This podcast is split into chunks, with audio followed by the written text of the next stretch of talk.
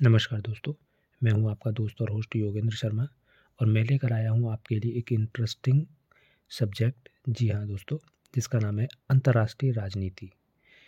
आज हम पढ़ेंगे अंतर्राष्ट्रीय राजनीति के अंतर्गत शीत युद्ध अर्थात कोल्ड वॉर जी हाँ दोस्तों तो आइए चलते हैं, समझते हैं क्या है शीत युद्ध।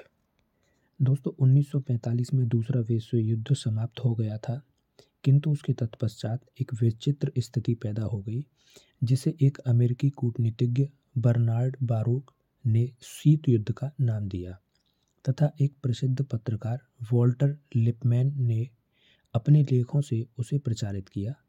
यह स्थिति दो महाशक्तियों, पहली संयुक्त राज्य अमेरिका तथा दूसरी सोवियत संघ, यानी रूस, के बीच बढ़ते हुए तनावपूर्ण संबंधों की परिचायक थी।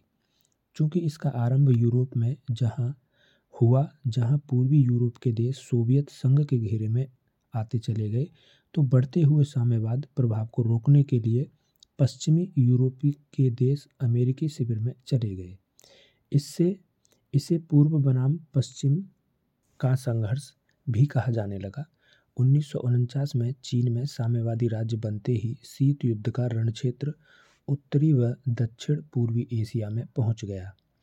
अतः यदि चीन, उत्तरी कोरिया, मंगोलिया व उत्तरी वियतनाम सोवियत संघ के घेरे में चले गए तो दक्षिण कोरिया, जापान, ताइवान तथा दक्षिण वियतनाम पर अमेरिका प्रभाव स्थापित हुआ। धीरे धीरे शीत युद्ध की लपेट में पश्चिम एशिया व अफ्रीका के देश भी आ गए। अब इसी को स्वतंत्र विश्व के बचाव के लिए संघर्ष कहा जाने लगा। उन्नीस सौ तिरपन के बाद इस त्रासदीपूर्ण स्थिति में सुधार होना शुरू हुआ। दोनों महाशक्तियाँ एक दूसरे के निकट आने लगीं, परस्पर वार्तालाप व सहयोग के लक्षण प्रकट होने लगे, जिन्हें तनाव, शैथिल्य की संज्ञा दी गई। विश्व बहु ध्रुवीयता की ओर बढ़ने लगा, दो ध्रुवों में बंटने लगा। उन्नीस सौ इक्यानवे में सोवियत संघ के विखंडन के साथ शीत युद्ध व तनाव, शैथिल्य दोनों का अंत हो गया। दोस्तों, आइए समझते हैं इसकी अर्थ, इसका प्रकृति और इसके अनिवार्य निहितार्थ। यानी इसमें कौन कौन से तत्व मौजूद थे, जिसको हमने शीत युद्ध का नाम दिया। दूसरे विश्व युद्ध के समाप्त होने के कुछ समय बाद ही युद्ध उस युद्ध के विचित्र मित्र दो ध्रुवीय दुनिया के नेता बन गए। यानी जो पार्टियाँ थीं, जो विश्व युद्ध के अंतर्गत शामिल हुए थे जितने भी देश वो सभी देश दो ग्रुपों में बट गए। एक लंबे संघर्ष में संलिप्त हो गए, जिसने शीत युद्ध का रूप धारण कर लिया। मुख्यतः यह दो महाशक्तियों के बीच टकराव था, जो परस्पर घृणा, संदेह व द्वेष के भावों से प्रभावित थीं। इसलिए दोनों महाशक्तियाँ एक दूसरे की निंदा करने, अपमानित करने, अपना प्रभाव क्षेत्र बढ़ाने तथा अपने विरोधों, विरोधी को हानि पहुँचाने व उसे परास्त करने में जुट गईं। इस स्थिति को परिभाषित करते हुए कैगले व विटकॉफ ने कहा कि पूर्व व पश्चिम का संघर्ष अनिवार्यतः उन देशों के बीच संघर्ष है जो अपने अति महत्वपूर्ण स्तर के कारण अंतर्राष्ट्रीय अंतर्राष्ट्रीय सोपानिक व्यवस्था के शीर्ष पर विराजमान है, जिसमें हर पक्ष अपनी निजी स्थिति को सुरक्षित रखने हेतु प्रयासरत है, किंतु प्रायः दूसरों को हानि पहुंचाकर अपने संबंधों से लाभ कमाने में लिप्त हैं। अंतर्राष्ट्रीय राजनीति के क्षेत्र में शीत युद्ध के तीन विशेष प्रवृत्तियों को उजागर किया गया। पहली, दोनों महाशक्तियाँ तनावपूर्ण संबंधों को गहरा करने पर उतारू थीं, लेकिन प्रत्यक्ष भिड़ंत की स्थिति को टालने हेतु उतनी ही सावधान थीं। यानी कि दोनों एक दूसरे के प्रतिद्वंदी तो थे, लेकिन आमने सामने पर कोई भी नहीं आ रहा था। छोटे मोटे संघर्ष वहाँ चलते रहते थे किंतु ऐसी स्थिति ना आने दी जाए कि तीसरा विश्व युद्ध छिड़ जाए, जो उन दोनों का विनाश सुनिश्चित करेगा। यह सहस्त्र संघर्ष की स्थिति नहीं थी, किंतु दोनों पक्ष कूटनीतिक संग्राम में लगे रहे ताकि अपने विरोधी को यथासंभव चोट या हानि पहुंचाकर अपना पक्ष सबल किया जाए, यानी मज़बूत किया जाए। तथा विश्व पर मात्र अपना वर्चस्व स्थापित हो हो सके। यानी कहा जा सकता है पूरी तरह से कि यह वर्चस्व की लड़ाई थी। अपने आग्रहों को प्रबल करने के लिए दोनों महाशक्तियों ने विचारधारा का आह्वान किया, जबकि अमेरिका ने उदारवाद की दुहाई देकर अपने प्रतिद्वंदियों को सर्वाधिकवादी प्रति प्राधिकारवादी या अधिनायकवादी कहकर निंदित किया। तो सोवियत संघ ने समाजवाद की दुहाई देकर अपने प्रतिद्वंदी को साम्राज्यवादी, उपनिवेशवादी या नव उपनिवेशवादी कहकर वही काम किया।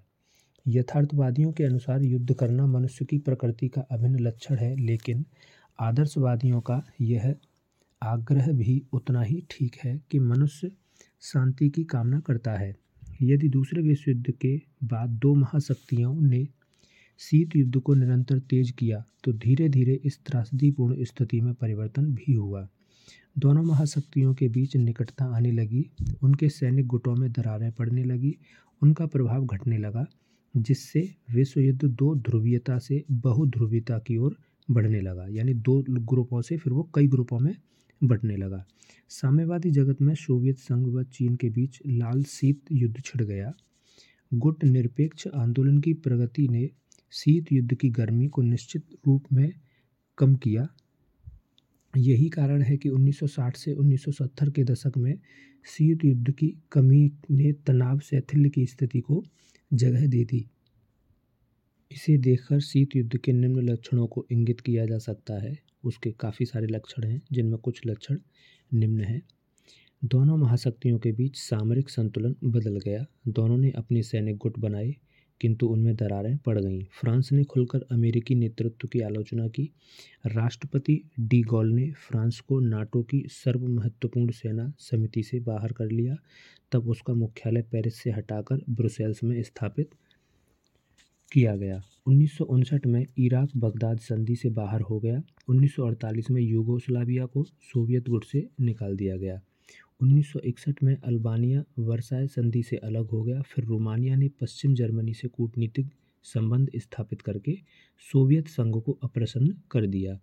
1956 में हंगरी हंगरी में और 1968 में चेकोस्लोवाकिया में उदारवादी प्रवृत्तियाँ उभरी, जिन्हें सोवियत सैनिक हस्तक्षेप ने कुचल दिया। किंतु पश्चात देशों ने ऐसे कार्यों की कड़ी आलोचना की। दूसरा कारण था, शीत युद्ध यूरोप में शुरू हुआ। वहीं डंकिर्क की संधि व ब्रुसेल्स की संधि हुई, वहीं के देश नाटो में शामिल हुए। वहीं मार्शल योजना को लागू किया गया, इन सब का उद्देश्य सोवियत विरोधी था। इसलिए वहीं मालोटोवा योजना लागू हुई तथा वर्षाय संधि अस्तित्व में आई।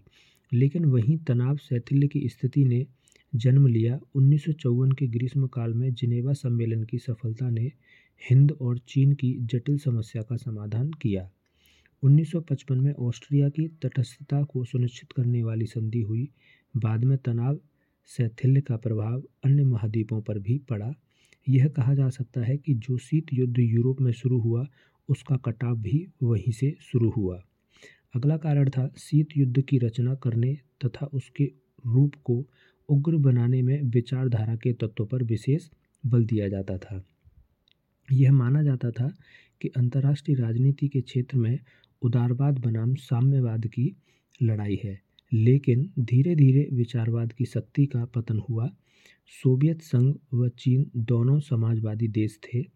किंतु खुश्चैव और व माओ के बीच टकराव ने विचारधारात्मक तत्वों को धूमिल किया गया। यूगोस्लाविया व अल्बानिया भी समाजवादी देश थे, किंतु वे गुटनिरपेक्ष आंदोलन में शामिल हो गए। शीत युद्ध की उत्पत्ति एवं उसके क्या कारण थे, उस पर भी थोड़ी सी चर्चा करते हैं। एक महत्वपूर्ण पदबंध पदबंध के रूप में शीत युद्ध का विषय 1945 के बाद चर्चा में आया, जब अमेरिका व सोवियत संघ दो महाशक्तियों के रूप में उभरे और फिर दोनों ने एक दूसरे के प्रति संदेह, घृणा व शत्रुता से भरपूर भाव व्यक्त किए। एक ने दूसरे को समाजवादी, उपनिवेशवादी या विस्तारवादी कहकर निंदित किया। तथा उसकी बढ़ती हुई प्रगति को रोकने का निश्चय किया। इस संघर्ष की विचारधारा की शक्ति से प्रबलित किया गया। अतः यदि अमेरिका ने लोकतंत्र की सुरक्षा की दुहाई दी तो सोवियत संघ ने समाजवाद के विस्तार को अपना लक्ष्य बताया। इस स्थल पर यह सार्थक प्रश्न उठता है कि शीत युद्ध की पहल किसने की तथा उसके लिए किसे उत्तरदायी ठहराया जाए। इस संबंध में दो विरोधी मत हैं, कट्टरपंथी व संशोधनवादी। कट्टरपंथियों अर्थात अमेरिका व उसके सहयोगियों के अनुसार यह सब सोवियत संघ के गलत कार्यों के से हुआ और उसी को उत्तरदायी ठहराया जाना चाहिए। उनकी मुख्य आपत्तियाँ निम्न हैं। नंबर एक, याल्टा समझौते का निरादर। इसका मतलब ये है हम इन सारी चीज़ों को इसलिए पढ़ा ताकि हम ये समझ सकें कि सोवियत संघ और अमेरिका के बीच में जो शीत युद्ध हुआ था, उसके बीच मुख्य कारण क्या रहे थे। शीत युद्ध होने के पीछे सबसे पहले कई सारे मुख्य कारण थे, कुछ आपत्तियाँ थीं, जिनमें कुछ मुख्य कारण निम्न है, जिसमें था याल्टा समझौते का निरादर। किसने किया था याल्टा समझौते का निरादर, यानी उसको तोड़ दिया था एग्रीमेंट को? फरवरी 1945 के याल्टा सम्मेलन में अमेरिका राष्ट्रपति ट्रूमैन, ब्रिटिश प्रधानमंत्री चर्चिल तथा सोवियत प्रधानमंत्री स्टालिन के विचार विमर्श के बाद कुछ समझौते किए गए थे, जैसे युद्ध के बाद जर्मनी को चार कब्जाग्रस्त क्षेत्रों में बांटा जाएगा। पोलैंड में लोकतांत्रिक शासन की बहाली की जाएगी। जर्मनी के हारने के दो या तीन महीने बाद सोवियत संघ भी जापान पर किए जाने वाले आक्रमण में शामिल होगा। सोवियत संघ चीन की राष्ट्रवादी सरकार को ही मान्यता देगा, इत्यादि। परंतु सोवियत संघ ने इन समझौतों का निरादर किया। उसने लुबलिन की सरकार को पूरा समर्थन दिया तथा पोलैंड की लोकतांत्रिक पार्टियों का दमन किया। उसने अपने पड़ोसी राज्यों, जिसमें पोलैंड, चेकोस्लोवाकिया, हंगरी, बुल्गारिया व रोमानिया में मास्को समर्थक सरकारें स्थापित की। यूनान के उत्तर में सोवियत सैनिकों का जमाव बड़ा हो गया। सोवियत संघ ने जापान पर हमला करने में संकोच दिखाया तथा साइबेरिया के अपने अड्डे देने से भी इनकार कर दिया। जिससे अमेरिका व ब्रिटेन को जापान पर हमला करने में आसानी हो जाती। सोवियत सेनाओं ने मंचूरिया में चीन की कम्युनिस्ट सेनाओं को प्रवेश करने की अनुमति दी तथा जापान से हट जाने के बाद उन्हें पड़ी हुई सामग्री हथियाने योग्य बना दिया गया, जिसने चीन की राष्ट्रवादी सरकार के लिए कठिनाई पैदा कर दी। अगला कारण था ईरान में रूसी सेनाओं का जमाव बढ़ा। समय समय पर सोवियत संघ ने ईरान की प्रभुता व उसकी प्रादेशिक अखंडता का आदर करने का वचन दिया था। युद्ध के दिनों में ब्रिटेन की सहमति से उत्तरी ईरान में सोवियत सेना का कब्जा था, लेकिन 1942 की त्रिपक्षीय संधि के अंतर्गत जर्मनी के समर्पण के छः महीने के भीतर इन सेनाओं को हट जाना था। युद्ध के बाद अमेरिका व ब्रिटिश सेनाएँ उत्तरी ईरान से चली गईं, लेकिन सोवियत सेनाएँ नहीं हटीं। यह मामला संयुक्त राष्ट्र की महासभा व सुरक्षा परिषद में भी उठा। काफ़ी विलंब के साथ सोवियत सेनाओं ने उत्तरी ईरान छोड़ा। अगला कारण था तुर्की पर रूसी दबाव। युद्ध के अंत से कुछ समय पूर्व सोवियत संघ ने तुर्की पर दबाव डाला कि वह बासफोरस जलडमरू मध्य के कुछ भाग उसे दे ताकि वहाँ अपने सैन नौसैनिक अड्डे बनाए। लेकिन पाश्चात्य शक्तियों के विरोध के कारण रूसी दबाव व धमकी की कोई सकारात्मक परिणाम न निकल सका। अगला कारण था जर्मनी पर युद्ध जुर्मानों का थोपना तथा बर्लिन की नाकेबंदी। द्वितीय विश्व युद्ध में जर्मनी के आक्रमण के कारण सोवियत संघ को बहुत हानि उठानी पड़ी थी, इसलिए स्टोलिन ने मांग की कि उस पर 10 बिलियन डॉलर का जुर्माना थोपा जाए।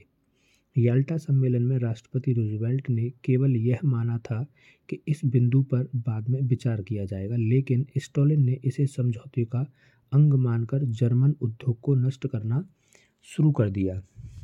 अमेरिका व ब्रिटेन ने इसका विरोध किया तथा उन्होंने जर्मनी को अपनी आर्थिक स्थिति संभालने के लिए पर्याप्त राशि जुटाई।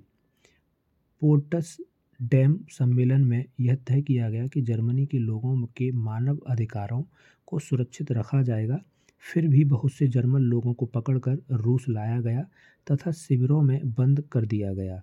यद्यपि पोर्टस डैम सम्मेलन में तय किया गया था कि पूरे जर्मनी को एक आर्थिक एकक के रूप में देखा जाएगा, किंतु सोवियत संघ ने यह आग्रह किया कि हर क्षेत्र अपने पृथक आर्थिक संबंध रखते हैं। कुछ समय बाद सोवियत संघ ने अपने कब्जाग्रस्त क्षेत्र में नई मुद्रा चलन चालू की तथा बर्लिन की नाकेबंदी कर दी। सुरक्षा परिषदों में वीटो का बार बार प्रयोग करना भी एक कारण रहा था। शीत युद्ध का। सोवियत संघ ने संयुक्त राष्ट्र संघ को अमेरिकी क्लब कहकर निंदित किया तथा स्वयं को अल्पसंख्या में पाकर सुरक्षा परिषद में बार बार वीटो शक्ति का प्रयोग किया। इसने सुरक्षा परिषद की कार्यप्रणाली को बाधित किया। इसी आशंका के कारण डीन अचेसन ने नवंबर 1950 में महासभा में शांति के लिए एकजुट हो जाओ प्रस्ताव रखा, जो पास हो गया। अगला कारण था अमेरिका विरोधी प्रचार। सोवियत संघ ने समाचार पत्रों में खुलकर अमेरिका की निंदा का अभियान शुरू कर दिया। यहाँ तक कि वेंडेल विल्की को भी नहीं छोड़ा, जो उसका विशेष मित्र समझा जाता था। इसके पीछे यही ध्येय था कि विश्व के अन्य देशों की दृष्टि में अमेरिका को कलंकित किया जाए। 1947 में साम्यवादी सूचना विभाग की स्थापना हुई, जिसमें फ्रांस व इटली सहित अन्य देशों की कम्युनिस्ट पार्टियों को शामिल किया गया। ऐसे ही शीत युद्ध के काफ़ी सारे कारण बताए जाते हैं। राष्ट्रपति ट्रूमैन की गलतियाँ थी इसमें। जैसे राष्ट्रपति रोजवेल्ट जीवित होते तो शायद यह गंभीर स्थिति पैदा नहीं होती, क्योंकि उनकी सोच बहुत लचीली व खुली थी। लेकिन ट्रूमैन का दृष्टिकोण अत्यंत संकीर्ण था, जिसने अपने अधीन अधिकारियों जैसे कैनन व अचेसन के इशारे पर सोवियत विरोधी कदम उठाए। 1946 के बाद दोनों महाशक्तियों के बीच दरारें चौड़ी होती चली गईं। पाँच अक्टूबर उन्नीस सौ सैंतालीस को 18 देशों के कम्युनिस्ट प्रतिमंडलों ने के मास्को के सम्मेलन में एक महत्वपूर्ण प्रस्ताव पास हुआ, जिसमें कहा गया, दो ध्येय हैं कि साम्राज्यवाद को मिटा दिया जाए तथा लोकतंत्र को मज़बूत किया जाए। दूसरी चरम सीमा पर अमेरिका व इंग्लैंड हैं, जिनका उद्देश्य साम्राज्यवाद को सुदृढ़ करना था, लोकतंत्र का गला घोटना है। ऐसी दशाओं में साम्राज्यवाद विरोधी लोकतांत्रिक शिविर में एकता होनी चाहिए। तथा उसे साझा कार्यक्रम बनाना चाहिए, ताकि वह साम्राज्यवादी शिविर की मुख्य शक्तियों के खिलाफ अपनी तरकीबों को कारगर बना सके। शीत युद्ध के दौर 1946 से 1970 की अवधि को शीत युद्ध का दौर कहा जा सकता है, लेकिन हम इस काल में इसके चढ़ने उतरने का खेल भी देख सकते हैं। कि ये कैसे चढ़ा और कैसे उतरा तो पूरा समय पता चल सकता है कि किससे, किस समय से लेकर किस समय तक के काल को शीत युद्ध में शामिल किया जाता है। दोनों दोनों महाशक्तियों के बीच मनमुटाव व खींचतान की स्थिति बढ़ती चली गई। कभी चढ़ी तो कभी उतरी, ऐसा क्रम चलता रहा, जिसने इस गंभीर स्थिति के दो निश्चित बिंदु प्रस्तुत किए। प्रथम, यह कि महाशक्ति ने केवल सफ़ेद व काले रंगों को देखा उन्हें तीसरा रंग दिखाई नहीं दिया। स्वयं को अच्छा पर दूसरों को बुरा कहना उनकी हठधर्मी हो गई थी। दोनों गुटों की यही मान्यता बनी रही, जो हमारे साथ नहीं है, वह हमारे विरोधी के साथ है। जो देश इस चक्र में फंसे, उन्हें इससे बचने का अन्य मार्ग नहीं सूझा। जो गुट निरपेक्ष आंदोलन के रूप में उभरा दूसरे कुछ अंतरालों के बाद ज्वार के बार बार चढ़ने व उतरने का सिलसिला भी चलता रहा, जिसने भिड़ंत के साथ सहयोग तथा या मतभेद के मध्य समायोजन का परिचय दिया। अंतर्राष्ट्रीय स्तर पर यह कभी खुशी, कभी गम का परिदृश्य बन गया। शीत युद्ध के इस 25 वर्षीय इतिहास को कई सारे चरणों में विभक्त किया जा सकता है।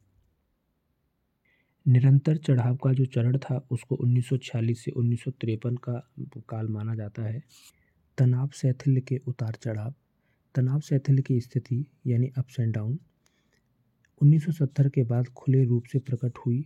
इसका श्रेय अमेरिकी राष्ट्रपति निक्सन को जाता है, जिसे उन्नीस सौ बहत्तर में चीन तथा सोवियत संघ की यात्रा की। बदले में सोवियत नेता ब्रछनेव ने उन्नीस सौ तिहत्तर में अमेरिका की यात्रा की। अमेरिका ने चीन व सोवियत संघ से आर्थिक, सांस्कृतिक व वैज्ञानिक महत्व की सम्मेलनों का सिलसिला संधियाँ की। निशस्त्रीकरण व शस्त्रीकरण की खातिर दोनों महाशक्तियों ने शाल्ट वन पर हस्ताक्षर किए। शिखर सम्मेलनों का सिलसिला शुरू हो गया। नवंबर 1974 में अमेरिकी राष्ट्रपति फोर्ड ने सोवियत संघ की यात्रा की। तब दोनों देशों के बीच शस्त्रों की दौड़ को 10 वर्षों तक रोकने हेतु मार्गदर्शक पर सहमति हुई। जुलाई, अगस्त 1975 में हेलसिंकी सम्मेलन एक अन्य महत्वपूर्ण घटना है जब यूरोप के 33 देश पूर्व बनाम पश्चिम का भेद भुलाकर एक मंच पर एकत्रित हुए। सभी ने यूरोप के राज्यों की मौजूदा सीमाओं को स्वीकार कर लिया तथा मानव अधिकारों व स्वतंत्रता, स्वतंत्रताओं के घोषणा पत्रों पर अपनाया। इस सम्मेलन में पाश्चात्य देशों ने, पाश्चात्य देशों तथा वर्षा संधि के सदस्यों के बीच विश्वास निर्माण के प्रयास करने का आधारित स्थापित किया गया।